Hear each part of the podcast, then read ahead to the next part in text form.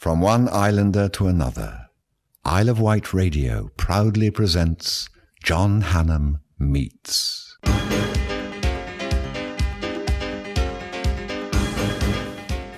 Well, in my 44 years as an interviewer, I've interviewed Cliff Richard, Hank Marvin, Jet Harris, Licorice Locking, Brian Bennett, Cliff Hall, and long, long last, wonderful Bruce Welch.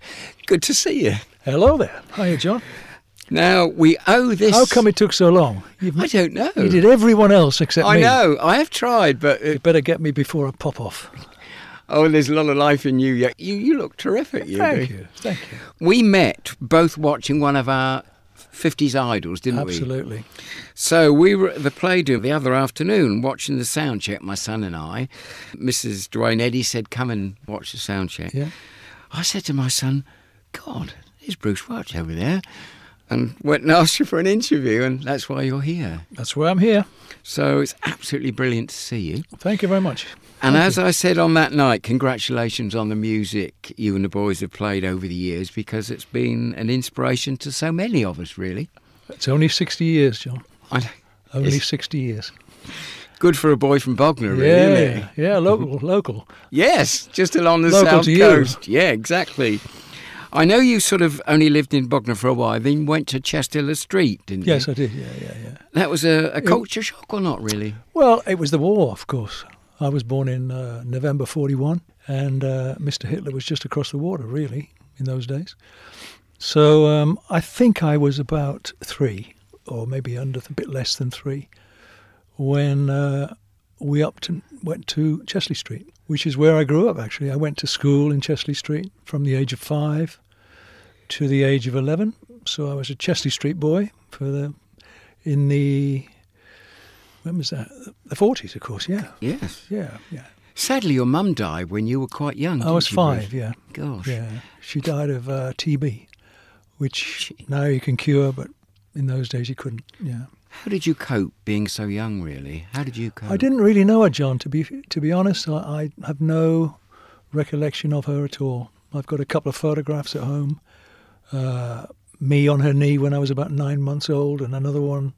I was probably about I don't know two, trying to walk around the garden, you know, uh, and that's it. That's it. Because she spent a couple of years in a in a sanitarium, Oh. so I don't have any uh, tangible memory of her at all. I'm afraid. I know you had a few uncles, and one called Uncle Norman bought you a new ukulele, didn't he? He did. Yeah. I don't think he was a real. You know, everyone was uncle in those days. You know, Exactly. Friends of the family were were uncle, and um, yeah, Uncle Norman. When I was eight, turned up with a uh, a ukulele. Now he could play it. I couldn't play it, and he anyway he left it. And that, you know, who knows? I mean, in your subconscious, just holding a little. Uh, I'm trying. Yeah, eight, eight years old. Gosh. I certainly couldn't play it. I couldn't play one now. But who knows? I don't know whether that subconsciously thought, "Oh, this you know feels all right at the age of eight. I doubt it, but It- still, It got wet. it's a memory. Didn't It's- it get It wet? get wet and, and disintegrated. Oh. Yeah, as you do. They tell me you were inspired when you saw a movie when there was a song called There's No Business Like Show Business. Is that a true story? It or- is a true story. My auntie, uh, when we were living in Chester-le-Street, Aunt Sadie, who brought me up, who was my mum's sister, obviously, um, she was a market trader. So I think it was every Friday, happened to be the Chester-le-Street market. So she used to travel around Newcastle and South Shields and Stockton and all those places. So um, I think it was after school I went to see this movie because the, the movie house was 100 yards from the from the market. I used to go and see movies because it was like took you to a to spend time because I didn't want to stand on the market all day with Aunt Sadie, but saw. Um, I'm trying to think of the name of the movie now. It was Ethel Merman, though, wasn't it? Yeah. yeah. And there's that song, and I must have been ten, maybe, probably about ten, because I moved to Newcastle when I was eleven. So, and there's that fantastic song that with that fantastic lyric. There's no business like show business. You know, there's no business I know. Everything about it is appealing. All that stuff. And I thought, again, in your subconscious, you think, no, I couldn't have. It just seemed appealing somehow. when you were growing up, it was almost like every boy's dream. You lived over a fish and chip shop for a while, didn't you? Yeah, well, Yeah. Uh, we owned it. Well, I say we, I didn't own it, but they owned it. And of course, I used to have to do chores in the fish shop after after school. So in those days, there was no automation. I used to in the backyard of the fish shop, outdoors. I used to we used to have a potato peeling machine, cold water and potatoes, and I used to you know do that and then uh, literally press it down on the the thing, and it would turn into chips. Uh, and I used to gut the fish. Very exciting when you're a young boy. You know, let's, let's chop the heads off and take all the guts out and hand it over. So that was my other career. When you and I were growing up, the radio was the big thing, of course, wasn't it? The Oh, Goon yeah. Show, Yeah. Educating Archie, and all. You were sort of like me, I guess, fascinated by those radio shows, weren't you? Really? Well, we all were. I mean, it was Yeah. like listening to you know the Goons and uh, Charles Chilton's Riders of the Range Mm. and, and Dick Barton. Uh, Oh, Dick yes. Barton was unbelievable. You know, when you're a kid, it's your imagination with radio, yeah, isn't it? yeah. But growing up again, what was fantastic for me, and you're probably going to come on to it, was in Newcastle we had an empire. Most of the big cities, towns had empires, which was variety. So I could go and see, and I did, because maybe that line about there's no business like show business, I could go and see uh, Slim Whitman, Billy Eckstine, Lonnie Donegan, the Platters, Frankie Lymon and the Teenagers. They all would come and do a week in variety. Somehow, I, I don't know where the money came from, but somehow I would go and see these shows. And when I was 14, 15, and I thought, you know, you think, oh, this is, this Oh, has yeah. got to be the life. This has to be the life. It looks so exciting. And A, I love the music, you know, especially when the Platters and people like that come. Gosh, yeah. Yeah, fantastic. I used to go to Portsmouth to the Theatre Royal there Uh-huh. or the Empire there, Mhm. and I saw Frankie Vaughan in his third week in the business, Uh-huh. and um, Nice man. lovely man. Nice man, yeah. And uh, I saw lots and lots of people that later became stars, and I saw Michael Bentine and people like that. Yeah. So good to look back. We worked on. the Palladium with him. You did, Michael- did you? Yeah. We did uh, six months at the Palladium with Michael in 1960. You liked Ray Ellington, didn't you?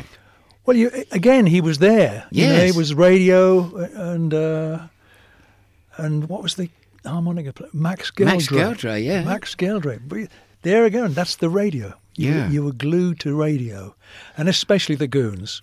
Yes. If you were of a certain uh, nature, the Goons were just Eccles, wasn't it? And all whatever. Eccles. Whoa. Yeah, oh, lovely stuff, wasn't Fantastic. it? Yeah. Then, of course, Donegan came along as well, which was quite important for lots of young guys, wasn't it, really? Lonnie, well, Lonnie in the UK. Mm. I don't know if we're going to talk about it again, but I mean, obviously, rock and roll came from America. So, first influences were from 1955, I guess. Bill Haley came with Rock Around the Clock. I can remember going to the cinema in Newcastle where all the Teddy Boys were ripping up the seats, you know, because of that song. That music was just Oh, yeah. so, so exciting. And Elvis came, then Elvis came. So, January 56, uh, on the BBC, I heard um, some guy saying, and now we have this very, very plummy. you know, the old, the old accent, very, very British, Oh, yes. very, very posh. They used to wear And the- dress suits. Yeah, and the guy would say, and he said, uh, and now we have uh, a record from America, Elvis Presley, and it was Heartbreak Hotel. Wow. And we went, whoa, what is that? What is that? And exactly the same time in January 56, in the UK, we had Lonnie Donegan and his skiffle groups, skiffle group, I should say, doing Rock Island Line Yeah. and all that stuff. And uh, Lonnie became the catalyst for so many of people like me and Hank and Brian May and, and Eric Clapton and Harrison. Lonnie used to say anybody can do this sort of music. All you need is a you know two or three guitars and a washboard and a, a T chest bass and things. And so so many of us at school started a skiffle group. John and Paul started one in uh, Liverpool. You may have heard of them. Uh, Hank and I had one at school called the Railroaders. So we, at the age of 14 in 1956, we had the Railroaders at school. And uh, but skiffle was a huge, huge thing, and Lonnie was obviously the king. He was the king. So everybody sang Lonnie Donegan songs. We all sang Elvis songs. We sang Bill Haley songs, Razzle Dazzle, and all that stuff. See you later, alligator. All that stuff. It was magic. I can't tell you. Well, you're old enough to mm. remember, mm. almost. Not as old as me, but almost. I can't tell you the excitement that it was to to young kids because this was new music. This was not your parents' music. This was not, with all due respect, this was not the big band music with the the big band singers. Dickie Valentine became a friend of mine, and he was huge. as a- Wonderful singer. as a crooner. Yeah. You know, um, Ronnie Hilton, Ronnie yeah, Carroll. Yeah. You know, all of those guys that we worked with when we made it. You know, with with the so rock and roll took over in a huge way from from that era, if you like. In a couple of weeks, uh, I'm interviewing someone I've interviewed several times, Charlie Gracie, Yeah, who had a great influence. He was one of the early rock and rollers. I saw him, 1957, Newcastle Empire. Wow. Yeah. John Hannam. He's on the air now. Hannam? Hannam? It doesn't matter. He's a lovely boy. You actually met this guy called Brian Rankin, didn't you, when you got your 11 plus? When I was 11, yeah. Yeah. Yeah, yeah. Because you were. You I were was I was Bruce Cripps. Yes, you were, I was born Bruce Cripps. Yes. Yeah. Yeah. But my mother's name was Welsh, and I thought, uh, first of all, I was going to be Buddy Cripps, or you know Elvis Cripps. That didn't sound right. So I, I, I kept Bruce and took my uh, Welsh and Yeah. Grace Welsh. Yeah, yeah. Because some call you Welsh and some call you Welch, don't they? Well, I've I s- always called you Welch. Yeah, Dwayne, my son, says Yeah. Welch. Right. Ch- Good enough I, for me then. I say Welsh CH.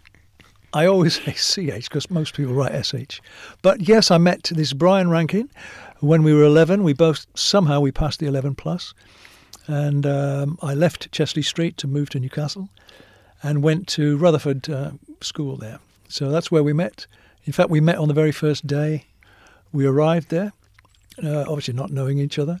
And over the next sort of two or three years, you know, when Skiffle came, especially, we were always interested in music. But when Skiffle came, Hank had a Skiffle group. He was a very traditionalist. He wore the the uh, blue duffel coat, the college scarf, and he played the banjo. Did he? He played banjo first, and um, then I got him to join the Railroaders Skiffle group, which was our Skiffle group at school. And his father, bless him, bought Hank a guitar for his 16th birthday and he bought him a little Hofner Congress, which was 16 guineas. And he played that. He switched from banjo to guitar, and he was already quite brilliant as a musician. He was just hmm. so inventive at 16, you know, 16 years old. And I was, I was just three chords in any, almost in any key. I didn't know any keys then. You went off to London to go Yeah. into a big contest, didn't you, with the railroad? yeah, we did. Yeah, yeah, yeah. We came. Do you want me to ramble on about Yeah, it? I, I yeah, we it, came. yeah. We came down. I don't know how we found out about it. Anyway, there was some competition in uh, the Granada, Edmonton, on a Sunday night. This was April of 1958. So the band came down. We all came down. Hank's dad worked on on British Rail, so he managed to get us a cheap fares down to London, into King's Cross. Anyway, went to did the show, and didn't win. We came third, I think. So it's a Sunday night, and uh, the manager of the place was a huge Scots guy, lovely guy. And he said, oh, "Where are you going, lads? What's so? What are you doing now?" This is after the show was over, and we said, "Well, don't know really." He said, "What do you mean? You, we don't know?" I said, "We said where you staying tonight? You know, obviously from Newcastle." I said, "Well, we don't know. We don't know yet. It's you know, we don't know anybody." he said, "Really?" I said, "Yeah, we don't know." any-" So he said, "Hang on a minute," and he went and rang someone, which turned out to be a landlady in Finsbury Park. And he he told us when he came back, he said, "I rang the rang this lady I know. She's a Geordie, and sh- she let us uh, sleep in her attic. I suppose officially for maybe a couple of nights, um, but Hank and I stayed there for six months. But then on the Monday, the next day, the two other guys said, "We're going to go home." In a broad Geordie, we're going home. You know, we're going. so and Hank and I said, "We think we'll stay." We were in London. You know, we were there. It was just, and that was the biggest uh, decision I think we ever made right. Right Then to the- stay. Yeah, the 2i's, obviously. Yeah. Then we went on to the 2i's. Um, Because you worked there as well, didn't you? Oh yeah. Yeah. If we, why I, why yeah. You're going to have to stop me, John, if you want me to stop talking, because I'll ramble on four or five hours. I don't mind at all. No, no. So the next day we had heard about this famous coffee bar called the 2i's Coffee Bar in Soho. And it was famous because Tommy Steele had been discovered there.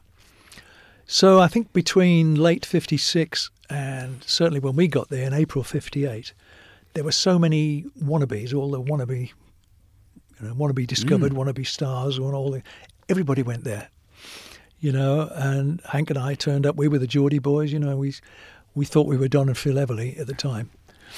We were a cross between Don and Phil Everly, Elvis and Buddy Holly, and everybody else. you Yes. know, as you do, as you do.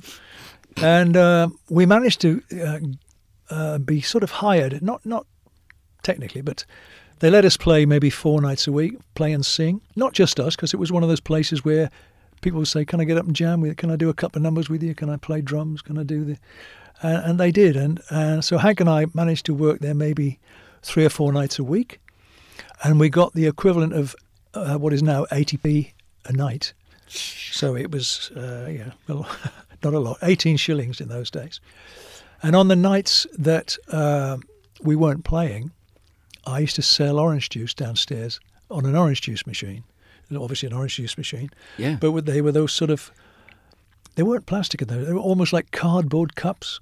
And I used to fiddle. I the- remember, I used yeah. to fiddle the so they would get soggier and soggier using the same cup. you know, so I did that, and uh, one night in uh, must have been April, late April. Hank wasn't there that particular night, and Cliff and the Drifters came down. So I'm selling orange juice at the machine at the back. It sounds like a massive place, John. The 2i's was probably 12 feet wide and 20 feet, 25 feet long. That was it. But it was crammed. There was a little stage at one end. Anyway, I, all I remember is Cliff came down, didn't meet him, didn't say hello. He looked like Elvis. He had the he had the burns. He was swarthy, you know. He was born in India, so he had the great hair. And uh, I went home to Hank and I said, "There was a guy tonight. He, was great, you know." And never thought anything of it. Just another guy who sang like Elvis and was really good. Forgot about it. During that, from April till September, late September of 1958, we lived in the 2i's. We met people in the 2i's. We would be playing, and and like I said, people would want to get up and sing with you or play with you, kind of. And one night, a guy called Jet Harris got up, who was he was a star already down the 2i's. He looked fantastic, looked like James Dean Yes. blonde hair, was a great bass player. He sat in, as we call it. He would sit in and just play a couple of numbers, and then met Brian Bennett down there, fantastic drummer. And then one night, um, there's a little kid. st- I mean, when I say kid, Hank and I were 16, so there was a, a kid younger than we were standing in front of us watching, and a little cap on. And he said, "Can I get up and play?" Said, "I play drums." I said, "Yeah, yeah." And it was Tony Meehan. So without knowing, over that period of five months or whatever it was, we met uh, Licorice Locking was down there, Brian Bennett, Jet Harris, Tony Meehan, Hank and myself, which all later became uh, incarnations of the Shadows. Amazing, isn't Yeah, and without realizing, without knowing. So it was a fantastic breeding ground, I guess, for for meeting people, for playing with other people. Because you backed Tony Sheridan, Vince Eager, didn't you, for a while? Yeah, well, everybody backed everybody else, Yeah. John. It was one of those. We didn't have sort of, we weren't hired to back certain people. People just used to, almost like a jazz uh, club. yeah, we get up, can we play? Just to have a little play. You were in the Five Chesternuts for a while. Yeah, now Yeah. I'm going to whiz through that very quickly. What what I'm trying to get at here is we came on April the 6th of, I'm very good at dates, by the way. I can't remember what I had yesterday for lunch. but if you ask me about the 50s, Yeah. April the 6th, we came down, and uh, by not knowing anyone in London, so we're staying in Mrs. Bowman's house in the attic in Finsbury Park, we somehow met, he must have come to the 2i's. Charlie Chester's son was a guy called Peter Chester. He was a drummer and a little would be songwriter. And Hank and I didn't have any money, and uh, we didn't know who he was really at the time. He said, Would you like to come back to my place and we can play there and jam there? And he said, My mum can make you something to eat. And then it was only when we got back to uh, Hampstead Garden suburb, very posh, we realised it was Charlie Chester's house. You know, who was a huge. He was. He was a huge star. Yeah. Lovely guy, lovely guy, and his mum was lovely. And we used to play in his attic. Now I'm talking about between April the sixth. By July, we had made a record, and we were on um, Six five Sp- special. Six Five Special. We were on television, having made a record, didn't know anybody. Within what two months, three months of of hitting London with not knowing anything. I mean, incredible. But that was just for one record. The record Yeah. didn't happen, and then within a couple of months after that, uh, I think it was in the September, we were back in the 2i's in the afternoon, jamming, playing, talking with all our mates and stuff. Really, you didn't have anywhere else to go. No. You know, it was like it was like a, the place. And a, a guy came down, and he, to be fair, he'd heard about a, a great guitarist in the 2i's. Now there were two great guitarists in the 2i's. One was Tony Sheridan. You've mentioned Tony Sheridan. Tony was a great player, and a great and a great performer, and a great. He wasn't there that day. Hank was there, and Hank was the other great player. Hank could play the introduction to That'll Be the Day, and all the Buddy Holly stuff, and all that stuff. And if you could do that, then you were like a great player, you know. Anyway, he was really good, and uh, John Foster came down. I'm Cliff Richard's manager, and who's Cliff Richard, you know. And um, Hank played him a few things. It's Great, so I'm looking for a lead guitarist. I've got a tour booked starting the 5th of October, 1958. And I'd love you to do it, Hank. You know, and Hank said, Well, I'll do it if my mate can come. So he said, Well, would you like to come round and we'll meet Cliff? So he took us out of the 2i's.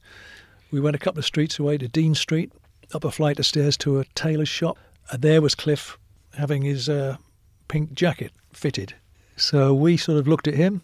He looked at us, you know, we were all pimples and greased back hair. You know, we were both 16. He was 17. He said, "Would you come back to my place and like an audition?" I guess he hadn't he hadn't heard Hank play. So Hank and I got on the the Green Line bus outside Portland Place, the BBC. Went to a place called Cheshunt in Hertfordshire. Mm. We'd never been. That was exciting. Outside of London, yeah. Cheshunt, didn't I? And we went to Cliff's council house. He lived there with his mum, dad, and three sisters. And Hank and I took our guitars, obviously. Uh, no amps or anything, just, you know. We went in and practiced in the front room. Really, it was an audition, I suppose, but we didn't think of it like that. And we just played and went, oh, yeah, great. And then well, let's do uh, Ricky Nelson's so and so. Let's do Elvis's so and so. What about Buddy Holly's this, that, and the other? What about the Everly Brothers this, that, and the other? And, and Hank played it all. We played it. And Cliff said, yeah, great. He said, it's a three week tour. I'd love you to do it. And that three weeks turned to 60 years. Put that light out! I'm trying to relax and listen to John Hannam. Obviously, Move It is one of the greatest British rock and roll records of all time. I know you weren't on the original record, but you must have played it thousands of times, really. Thousands of times, yeah. Trying to get that bottom E in tune is quite quite a feat. It was written by Ian Samwell, who was one of the original drifters that came down the 2i's that I saw, you know, in April of '58. Written on the bus going home from the BBC to Cheshunt, same journey. He wrote it on the bus, uh, and it is, in my, uh, my opinion, uh, the best. It, it it's the best rock and roll record. It's true to itself. The lyric is true to itself. The original is one verse repeated, which I'm digressing now. It's the same story, but Everly Brothers Walk Right Back was written uh, by a guy called Sonny Curtis. Played it to the Everlys, and he said, I've just got this one verse. And the Everlys couldn't wait. They loved the song so much. They recorded it. They sing the same verse twice. Move It's the same. But just a great record. The fantastic guitar lick was Ernie Shear, who's a session man, well, very well experienced, great guitar player. And it's just one of those fluke records, John. The sound on his guitar, the lead guitar, and it's Ian Samwell on the bottom going, dun, dun, dun, dun, dun, dun, you know, it's just magic. But the lyric in that first verse just says it, you know, it just really says it. I can remember being in a record shop on the Isle of Wight, okay, in the old days when you Did had they have the record booze. shops on the Isle of yes, Wight? Yes, Goodness me, I must come there. only just. and um, we were in the shop, and this guy asked if they could put on "Move It" by Cliff Richard, and of course, then you could hear what was playing in the booze, and everybody sort of what on earth is this? What's you that? know? Yeah, it's it's just a it's a classic record. It's a classic sound. And when you're recording, you know, one day you could you could record it, and it it wouldn't be right. Same arrangement, same. You think you're playing the same thing, think you're playing the same sound, but that is just one of those great, great recordings. He became such a megastar, didn't he? Fantastic. The biggest thing we had really in Britain, wasn't he? Cliff. Yeah. Oh yeah, yeah, by far, by far, yeah, yeah. Anybody who's had 130 hits can't be wrong. It's interesting because I've only interviewed him once, and he was such a nice guy. And he'd, when I interviewed him, he'd had a hundred and something hits, Yeah. and one or two from that era, who I won't mention, who had one and a half hits or something. They're always arrogant and big-headed, but he's, he's always been good. Always, yeah, he's lovely. I think we both like to say how thrilled and satisfied and grateful we are that he's come through unscarred, really, hasn't all he? that stuff. Well, I don't know about unscarred, John, but it'll take a while. But he is on the mend. He is on the mend. I saw him uh, for his birthday at the Albert Hall. Uh, as you know, he's a much older man than I. He's 78, much older than me. Yes. And um, he he was looking better. He he. I'm sure he feels better. But that was four years of hell, which is tragic for him because he was the biggest biggest star by far. Anyone had tried to pin anything on, you know. As you well know, the saddest thing about all of it is we'll never know who accused him, which uh, can't be right. Anyway, he's on the mend. Good. And of course, all the big shows, hit number one hit records, Palladium seasons, and Yeah. uh, it was amazing for you guys who'd, uh, well, Yeah. almost by accident joined his backing group, didn't you? Almost. Absolutely, absolutely. Although you know, again, Hank was a, a great, great player. I mean, he still is. But he, to be that great so young, was quite unique. You know, quite unique. And as I say, there were two great players in the 2i's. Tony Sheridan, who did okay because he had a backing band in Germany called the Beatles. Yes. So you know, he did all right.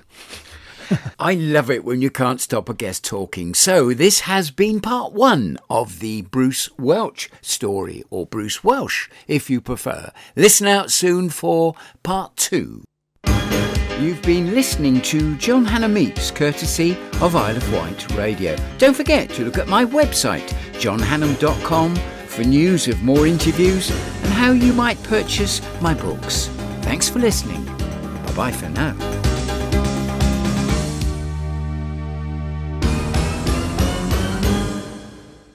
From one islander to another, Isle of Wight Radio proudly presents John Hannam Meets.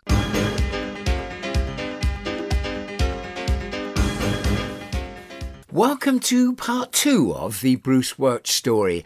And a singer songwriter called Jerry Lordan is the subject of our first conversation in part two. Good morning, everybody, and welcome to John Hannam Meets. Meeting Jerry Lordan on a tour, well, changed your life Fortuitous. again. Yes. Hey, yes. That's not bad for a lad from Newcastle. is Very it? good. Very impressed. Because I don't care wherever you are, when you hear Apache, people of a certain age, you, you, oh, it's fantastic, you know. Mm. And uh, I know there was another record by Mr. Weedon, but when yours came on the scene, it just Well. I can tell you the story very Go on, quickly. yeah. We were on tour, Cliff and the Shades were on tour in April of uh, 1960. And one of the support acts was a guy called Jerry Lordan, who was a singer songwriter. I've got his albums. I love. Yeah, he'd had a couple of small hits, I'll Stay Single, and who, oh, Who Could Be Bluer? That's it. I love that he one. was in the top 10 with Who Could Be Bluer. Yeah. So he was a singer songwriter. We always used to travel together on a coach in those days. Everybody was on a coach, guitars and everything on. And um, Norrie Paramor was our producer. And uh, it was uh, the way it was then, you, you released a record every three months. And uh, we had had the Shadows I'm talking about now. We'd had three. One, we had uh, Feeling Fine vocal, Jet Black instrumental, and Saturday Dance, which got to number 30. So we anyway, not hits.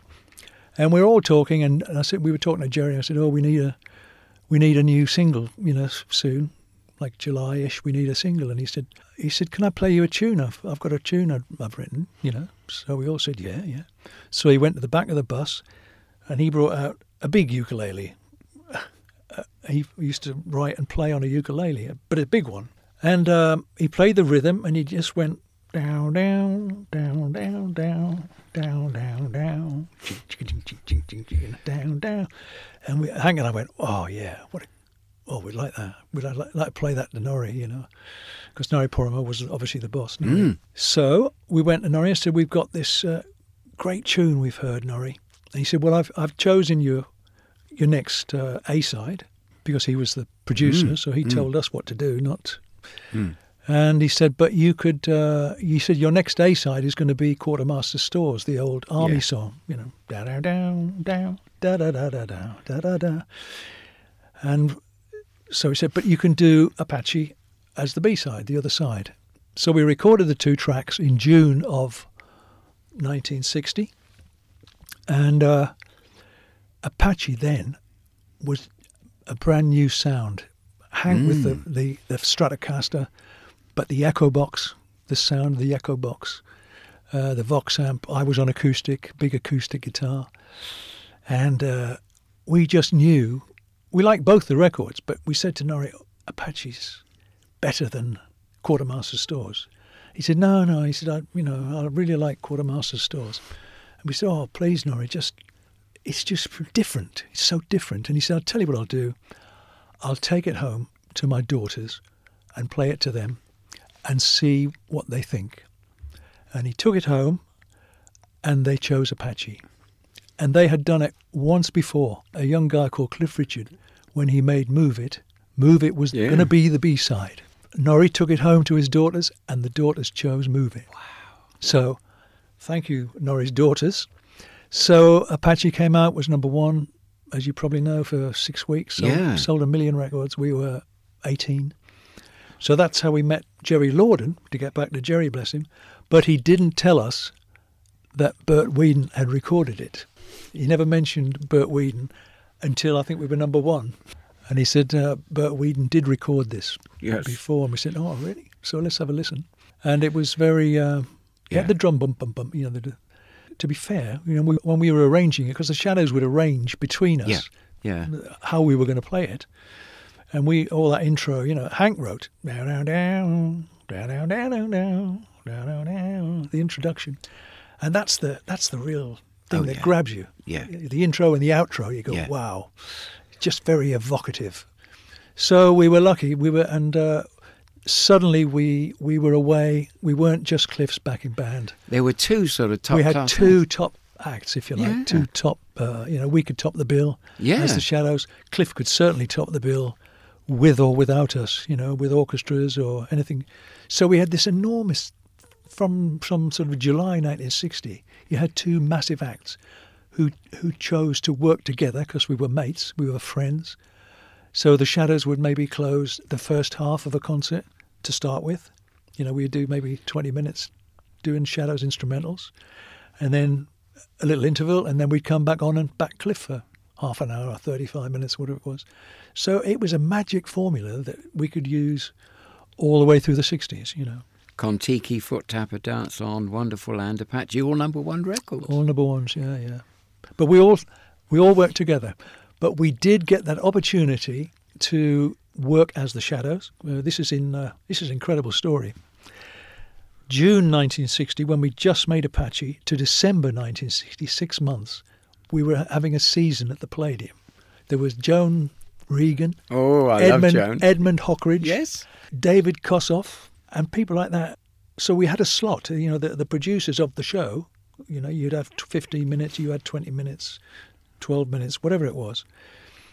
So Cliff and the Cliff and the Shadows had like a 15 minute spot, right? So there were Cliff songs, you know, Living Doll and all the hit, all, all that stuff, all, all the massive hits, Move It, and we had the number one single in the country, and the producers of the show wouldn't let us play it. No.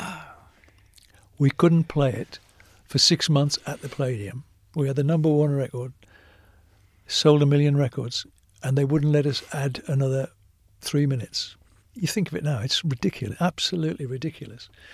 So a friend of our agent said, I'd like to promote the Shadows concerts by themselves, not with Cliff. We were at the Palladium from, you know, Monday till Yeah. Saturday. every Sunday we would go and top the bill as the Shads, somewhere Leicester and you know Newcastle, Bristol, and of course it was always full. You know, it was packed. So we, uh, that's what I mean. We had we suddenly had these two top of the bill acts. Cliff was delighted. He was thrilled that his group, you know, his mm, band, mm. were massive. You know, we became massive. Cliff was massive anyway. He was the biggest, biggest thing since sliced bread. You know, at the time. It was amazing when you look back then, wasn't it? It was. It's a incredible. fantastic time. Yeah. You see, early on, you said Lonnie Donegan influence with his skiffle. Yes. The Shadows also sort of inspired generations of young guys because Yeah. years ago, a lot of us young guys, we like the rock and rollers, but we all love the instrumentals, you know, Yeah, yeah. Duane Eddy and, and all these great. Um, Yeah. um, so you influenced, you four guys, with, particularly with the walk and everything, Yeah, yeah. you influenced generations, didn't you? We obviously became famous for the red Stratocasters, you know, the, the red Strat, the pink Strat. Um, Buddy Holly was the first guy we ever saw with a Stratocaster, and we didn't know what it was. You couldn't go in a shop in England and buy one. You couldn't go down, you know, any of the famous streets, uh, you know, Tin Pan Alley and buy a Stratocaster. So Cliff sent to California to the Fender factory, and we got the brochure. Little brochure came first of all, because Cliff wanted his guitar player, his lead guitarist, to have the best equipment, you know, and sound like an American act, you know, sound like Ricky Nelson and all these people. And I remember it so clearly. This little brochure, you know, it's probably about six inches by four inches, and we were thumbing through all these guitars that you couldn't. We were playing cheap guitars, you couldn't couldn't get them, and um, we came to the middle of this. You know, came through, and right in the middle of the was this uh, pinkish red, gold plated, maple necked Stratocaster. And we went, wow, just look at the photograph, look at it. And Cliff said, we'll get one of those. And he bought it for Hank to play. He- imported it into the country. It was about 140 guineas in those days, worth a bit more now. But, hmm. you know, Cliff was the only one that had 140 guineas, to be fair. So that became our trademark. I mean, Hank's trademark. Everybody wanted to be Hank. You know, Hank was hmm. Hank was fantastic. Hank looked like Holly with the glasses, tall, slim, playing a Stratocaster. We all got matching red Stratocasters, and that became the Shadows thing. You know, and so on and so forth. And that was uh, just a magic time, and everybody wanted to play like Hank. Everybody, because he was so good. They still do the rapiers. They're, they're, they're sort of like a shadows, aren't Oh they? Oh yeah, there's lots of shadows bands that you know. I mean, you, you think of it now at our age, and and everywhere. I know for certain in Canada and some parts of America, Australia, New Zealand, Europe, and the UK. Every month there are shadows clubs meeting, still trying to play like Hank, still playing all the hits. All groups get together. It's I've been to a lot of shadows clubs. You know, just turn up and have a have a drink and say hello, and it's it's a fantastic thing. All of this time later, but it, but we were huge influence on, on groups. I think the group boom, the group boom came from the Shads. You know, Yeah, I think you're right. yeah. I know you sang on some records. Were you happy with that, or would you sooner play instrumentals? Well, can you remember I said Hank and I were convinced in 1958 we were Don and Phil Everly? Yes. Well, when we got to the studio and singing, you know, a vocal record, Yeah. and we heard it back, we realised, unfortunately, we weren't Don and Phil.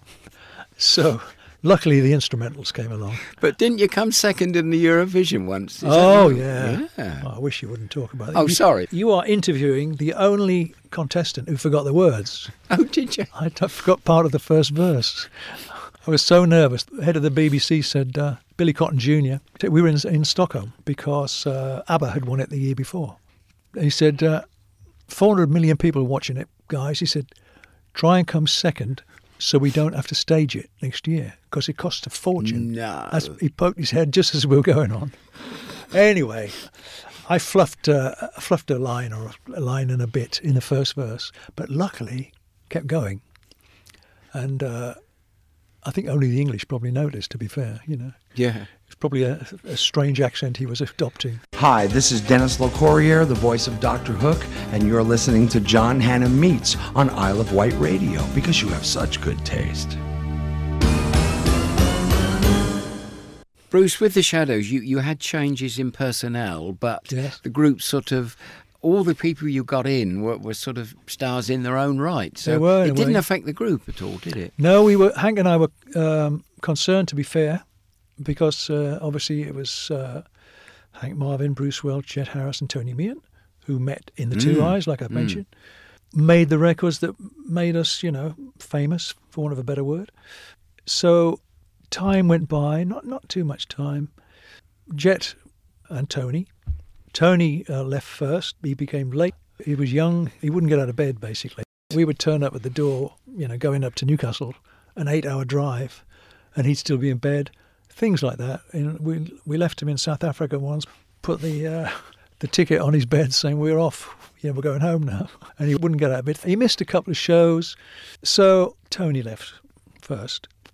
Uh, quite early on, actually, he left in 1961. So, and because we knew Brian Bennett, Brian was a friend of ours. The first person we asked, you know, was Brian Bennett, uh, and I said, I remember ringing Brian Bennett, and uh, Tony and I and, and Hank had had an argument. Uh, We were in Blackpool, and he said, "Oh, get yourself another drummer." You know, one of those sort of young, Yes, as yeah. you do when you're young. you Yeah. know, oh, get yourself another drummer. So um, I rang Brian Bennett the next day, and great little story. I said, uh, it shows you the difference in things like now and then. I said, Brian, uh, what are you doing? Where are you? What are you doing? He said, I'm just about to go into the, the pit as a pit musician because Yeah. he could read he could Yeah. read the dots. I think it was the Queen's Theatre. He said, with Tommy Steele. And I said, oh, I said, how much are you getting with Tommy Steele? Because we were mates, you know. And he said, yeah. oh, 25 a week, you know. I said, double it and get up to Blackpool and join the Shadows. And uh, he did. Yeah. And he's still here, but we've given him, he's up to 60 quid now. Yes. I've got all his albums because he and he's all the themes he's written. Ah, fantastic musician, fantastic. yeah. But Hank and I, just to get back to your original question, Hank and I were worried, obviously. I mean, Hank and I were the front men, for want of a better word. Yeah. We did the chat and we were doing the singing and all that stuff. And we were obviously concerned, uh, first of all, when Tony left. Uh, we were concerned, you know, because it was the original band had made it. But Brian came in, he brilliant drummer, you know, huge asset to us. And then Jet left. Jet was a, a big name. He was a you know a great player. But bless him, and uh, he's gone now, and uh, you know we loved him and everything. But he he started to drink, and uh, in those early days, he got a hold of him, you know, and unreliable playing really. So two of the band went, and we got Licorice Locking, who we'd again met in the 2i's, but who played with Brian Bennett in Marty Wilde's Wildcats. They were ha- they were half of Marty Wilde's Wildcats, and Marty was a mate of ours as well. So we, Oh. took, we took half his half his band. Yeah. So, and we're still Marty and I are still friends. But so we finished up with two great, uh, you know, replacements, if you like. But um, we were concerned at the time. But it, it would appear, or it appeared, as long as sort of Hank and I were there at the front doing the singing and the chat and the jokes, and the, you know, we got away with it. I know you gave up for a little while. About sixty-eight, was it? End of '68, yeah, Yeah. yeah. I've been uh, well, Shadows have been ten years then. Mm. And I thought I thought we'd done everything. uh, To be honest, I thought anything a group could do. I think I thought we'd done. We you know we'd done world tours. We'd made films with Cliff. We'd done TV shows. Did you like the movies or not? Did you like the movies? Loved them at the time Yeah. because it- all it's. I always say music is of a time, but films like that are certainly of their time. Because when you see them now, you go, "Ooh," you sort of cringe a little bit. Then, you know, then. 1960 or 61 or 62. They were brilliant. They were great films. Yeah. Well, not great film. I don't mean great acting or great. You know, it wasn't. Uh, The, the British musical. it wasn't Marlon Brando or No, anything, you no, know. But, but musically, and they were cute. They were teenage type. You know, young, like we used to get from America. Those Frank Avalon type movies and all that stuff. But Cliff became a huge um, movie star two years running. You know, Young Ones and Summer Holiday were the the box office hits of the year. You know, because he was acting, so he was on set most of the time. The Shadows would only do I don't know a week, but you'd hang around for eight weeks. That's because that's the way filming is. You know, Oh yeah. you're in makeup at seven in the morning, and then you they call you at five to five You Right. wrote some of the songs too, didn't you? Hank and I wrote something in the Young Ones. I think it was "Got a Funny Feeling." I think Hank and I wrote in the Young But you Ones. wrote Summer and we say yeah. Yeah. That's the Young Ones. Yeah. But then Brian Bennett and I wrote "Summer Holiday." Wow. Uh, Cliff- Everybody knows that song, don't they? Yeah, it's it's a bit like the summer uh, White Christmas. Yes. It's become that. But Bachelor Boy and all that stuff were, were in, uh, and Foot Tapper was in um, Summer Holiday. Yeah. So we had three, three, four number ones from Summer Holiday in 1963. And I know you produced people later on. Well, you produced Cliff, Olivia Newton-John, Cilla, Roger Whittaker. Yep. Yeah, yeah. So, It you- was a natural progression for me. I loved songs. I loved songwriters. I loved songs. I loved really good songs. I couldn't write them myself. You know, Bachelor Boy is not not exactly a song of the year, but it was a massive hit. You know, sold a million records again at the time. Telling me. But I loved songs. I started producing with Olivia, who was my fiancée at the time, as you probably know. And we had a, a band called Marvin Welch and Farrar. John Farrar we brought from Australia. And our manager, Peter Gormley, said, We want to record Olivia, you know. So we'd like uh, you and John to, you know, produce Olivia. So again, we looked for songs. And uh, the first hit was If Not For You. Oh, I love that one. Yeah, if not for you. And Banks of the Ohio and uh, I think What is Life and stuff. Yeah, so that's where record production started, really. And then, you know, jump on another three or four years. And in 1975 or 1976, again, Cliff's manager said, anyone who comes up with some great songs will have the opportunity to produce Cliff. So, oh, oh. So all my friends were songwriters. I knew all the top songwriters. I went looking for songs. And um, I found three songs at first. Took them to Peter Gormley, our manager, and uh, I said, "What do you think of these, Peter?" And uh, I played him "Miss Nights," "Devil Woman," and a song called "I Can't Ask for Any More Than You." And he went, "Whoa, great!" He said, "Go and go and play them to Cliff." So Cliff lived out in Weybridge at the time. Uh, went out there with the three songs, and we're in in his studio above his garage. And I, I you know, great to see him. And I said, "Can I just play you these uh, three songs?" And I put "Miss Nights" on, and the hair stood up on his arms, on the back of his neck, everything. He went, "Oh, I've just got to do this song." And then I played "Devil Woman," and uh, this other one, "I Can't Ask for Any More Than You." And he said, "Great." He said, "Let's record all of them." So, cut a long story short, we recorded the three songs, and suddenly everybody was jumping up and down. EMI said, and the manager and Cliff himself said, "Oh, we've got to make it's not just three." He said, "Let's make it an album." What So- an album. What an album! So that turned into "I'm Nearly Famous." Yeah. in 1976, I think. We had all the songs. And that album and the hits from it brought Cliff back in a in a big way in, in the Mm. charts. People couldn't believe it was Cliff singing Devil Woman with a falsetto and all that sort of stuff. Yeah.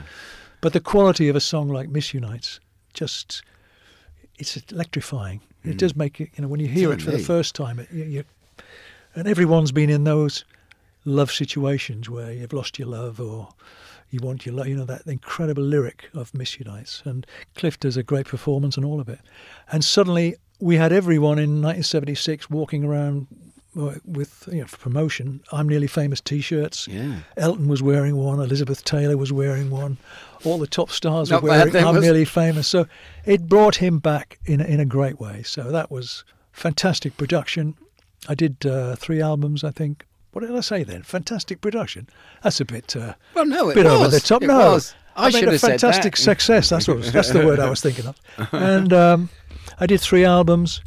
Then Cliff and Terry uh, produced their own album. Cliff Terry Britten, by the way, who'd written Yeah. um, uh, Devil Woman. And uh, then Alan Tarney, who was my friend, who was Cliff's bass player, who played on the sessions in I'm Nearly Famous sessions, brought me a song, and I, he said, "This is can I play you this new song, Bruce?" And uh, I said, "Yeah."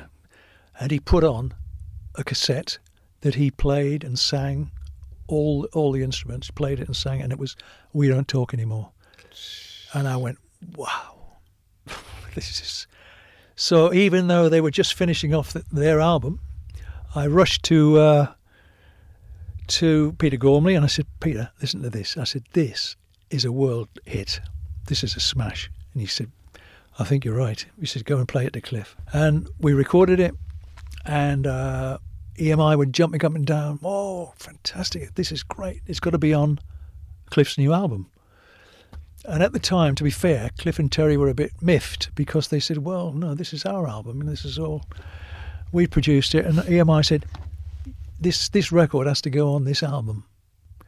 And uh, they released the single, released the album. It turned out We Don't Talk Anymore sold 5 million singles, biggest hit of his career. So um, I've been lucky, but I've, I've worked with talent. You know, when you work with great, Cliff's a great singer. He's a great singer, you know, great talent. So um, it's been very thrilling to have been involved, not just as a player or a songwriter or in his band, but to make uh, hit records as a producer with friends of yours.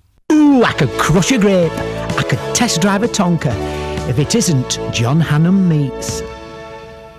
Currently, I'm at the Electric Airwave studio in London with Bruce Welch, and we are in a soundproof studio. But outside, there's a pretty noisy pneumatic drill which has joined us, I think. I think that's uh, Shadows fans trying to get in, to be honest. They'll, they'll do anything to get in. You know? Yes, they will. so, when you reformed the Shadows, Yeah. was that for money or not? Uh, no. Well, No? well, it was everything. If you think about it, we did Eurovision. We came second, as you as you know, but we were. I think we were in the top ten with "Let Me Be the One," Uh, and the Shadows hadn't had a top ten single in about I don't know eight, nine years maybe. So. EMI, to be fair, called us in and said, You've got a hit record, you know, all the back catalogue still sells. We know you've got Marvin Welch and Farrar, you know, we've done that. And it wasn't the the hit you thought maybe it would be. Hopefully, it would be. So you'd be mad not to follow this up. To be fair, so we all agreed, and we said, why don't we do um, half a dozen concerts? So we did half a dozen concerts in the usual Bristol and Leicester, and all sold out. Uh, we hadn't been in the Shadows for quite a while. You know, we'd done them, and I remember playing Croydon, and uh, we just came on because we did the whole show then in those days, and all the audience stood up. We hadn't played anything. It was just to see us back together, I think, and that warmth it was just tremendous. We did the concerts, fantastic. We loved it. You get the bug back playing and all the hits and all that stuff. And EMI said, again, bless them, this was going into January of 1977. They said, we're going to release an album on television called The Shadows 20 Golden Greats. And we went, oh, great. Well, all the old stuff, you know, all the mono and all that Apache and all the early stuff. He said, yeah, yeah, we've got 20 Golden Greats with the famous uh, cover with the three guitars. Yeah. So out it came, and this is the winter of 77, and it sold a million and a quarter albums in the UK. And we said, well, this is ridiculous. I mean, it's like. So, uh, management, we all said, yeah, let's do a tour. So, we did The Shadows 20 Golden Dates. Again, sold out. Everywhere was sold. The reception was amazing. And that just kept us going. We never stopped after that. We were back. So, from 77, we, we reformed properly, you know, and touring and all that stuff, making other albums. And uh, we couldn't believe that all our old stuff, which the, so many of the public probably had before, you know, They bought quite again. they bought again, yeah. That was a power of TV advertising. That's when TV advertising albums by the Beach Boys or Diana Ross or whoever, you know, that came to the fore in the seventies. You know. Bruce, you had 14 years between top 10 hits, I think. Did we? Yeah. When you made You're a mine of useless information. Yeah, I John. know. I'm sorry about that. so, looking back, you've had an amazing career. Did you actually act as a musical advisor for Buddy, the stage? I did, absolutely. Yeah, yeah. I'm going to use that word fortuitous Yeah. It's not easy to say that No, it isn't. when you're only drinking tea in the morning. yeah, yeah. But um, I lived in Walton on Thames at the time. This I'm talking 80s now, probably halfway through the 80s, maybe a bit later. And um, I, I'm waiting with a friend of mine, Roger Greenaway, who was a fantastic songwriter, on the on the platform to go into London, which is like 16 minutes or 20 minutes into London on the train. So we get in, and uh, this gentleman got in, and Roger said, "Oh, Laurie," he said, "He said, do you know Bruce Welch?" I said, "No, hi, Laurie." And Laurie was a, a famous entrepreneur. We got talking, and he said, "He said you, you and Hank were great Buddy Holly fans, weren't you?" I said, "Oh, were we?"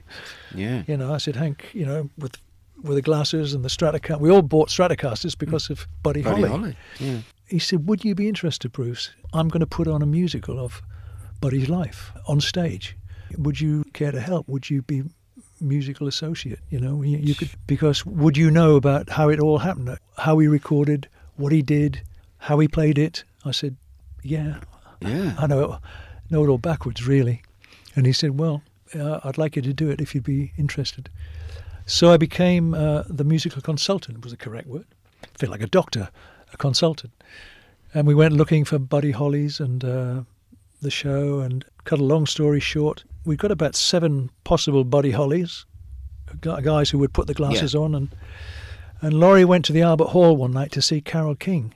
And Carole King's guitarist looked like Buddy Holly. He was um, fantastic, tall, slim, curly hair, and um, he became Buddy Holly. And so we we opened in Plymouth. We did a three week tryout in Plymouth, and the reaction the first night was the same as the reaction 13 years later because we ran in the West End for 13 years.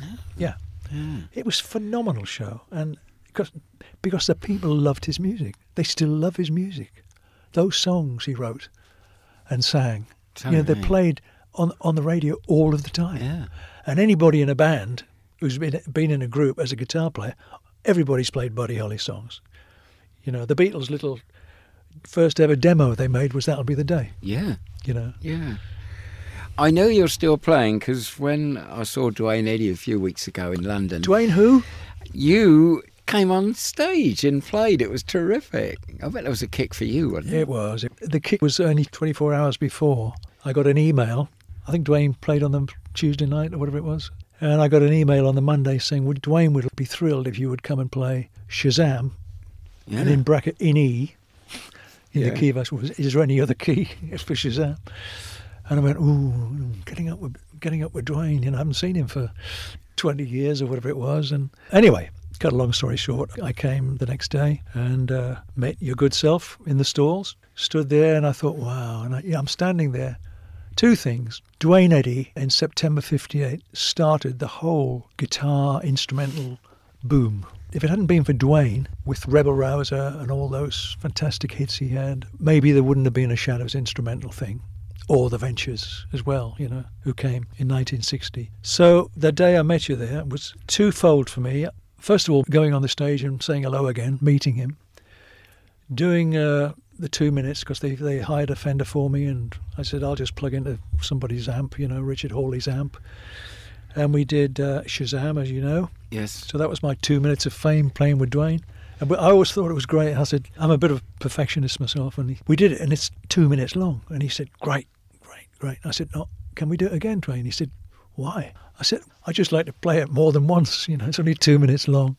So I'd just like to get a bit closer to the drummer and hear the, the bottom end and all that stuff. We did it twice, rehearsal twice, but and I stood there during that while I was playing that two minutes, and I was looking up. You know, it's a it's a fantastic theatre, the Palladium, and I thought, my God, the the times we've played here, you know, probably hundreds of times over the last sixty years, because of like the six month season, four month seasons of uh, you know Aladdin and Cinderella and the 20th anniversary season and this Marvin Welch in fact oh you know working there with Tom Jones been there many times and the TV shows of course all the TV shows. And it was just a thrill to be back even if it was for two minutes on the Palladium stage but to work with one of your heroes who was sometimes when you meet your heroes you get disappointed but he was a, a gentleman he was lovely I think he said something like um, evidently he'd asked someone a friend of mine, do you think Bruce would be upset? He said, and I think he introduced me saying, this man has spent his life in the shadows, but I'd like to bring him out of the shadows tonight Yeah, that was very clever. to that. back me on uh, Shazam. And I loved it. I loved it. And uh, he's a lovely man, uh, lovely guy. Uh, his wife was lovely, very, very you know welcoming. So I felt quite at home, even if it was for two minutes. And Bob Harris was there. Conway Bob, was. yep. Great day, wasn't it? Whispering really? Bob. Yes. you got an OBE as well. Congrats on that. that was... Thank you very much. Yeah, I was um, thrilled a bit. Uh, to be fair, the Shadows were all offered one. Uh, Hank, myself, and Brian Bennett in 2004 for our services to music. I always put question mark at the end of that, but yeah, for our services to music.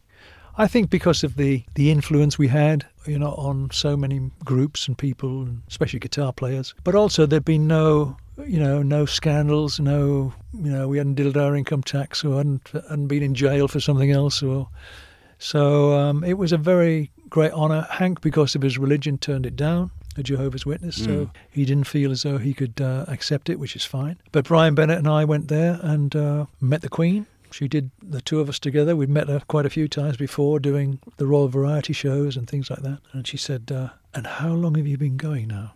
And I said, Almost as long as you have, Your Majesty. And she smiled and she looked at both of us and she said, And never a cross word. And I said, uh, We can't say that. She was brilliant. She was great. But we were thrilled a bit. It's a great honour, you know.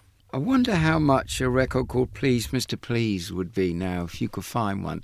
That was your solo. My only, yeah, record. yeah. Is that still around? Uh, Was there many sold or not really? No, no, no, it wasn't a hit at Have all. Have you got a copy or not? Uh, I don't think I have. Oh, have you?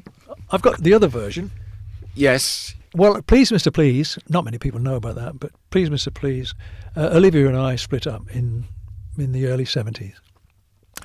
And I was writing with John Rostill, who was the Shadows bass player, another great talent, another great, great bass player, but great talent. And we were writing songs, and we wrote this song called Please Mr. Please.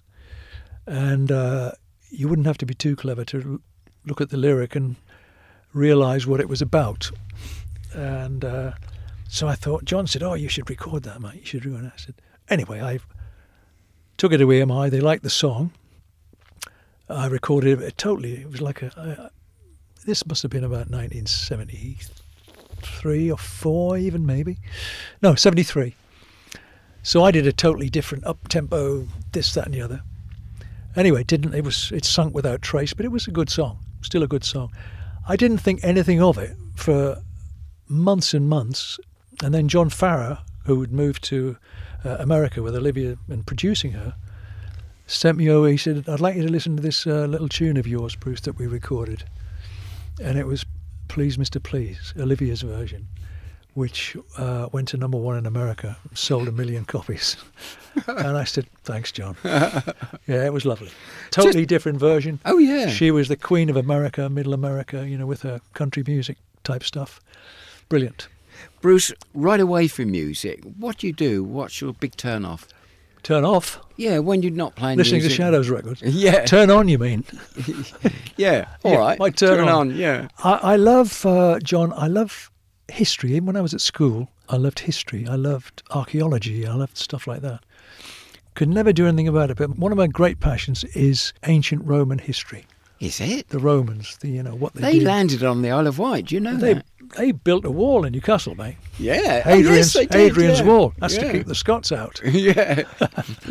So, never having had time during my long career to uh, have time to go and look at all these things the Romans did, I do that now, and I have I've done it for quite a few years now. And so I go to Rome, I go to you know North Africa, I go to the Amalfi Coast. Um, I love all the old emperors. I love I just love the history of it, and uh, it's the old joke, you know.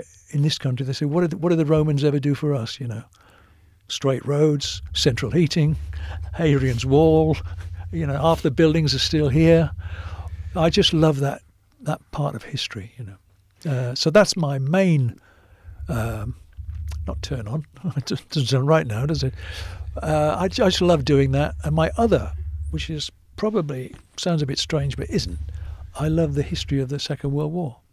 Obviously, I'm a war baby. I was born in the war. Uh, my father was in the Royal Artillery.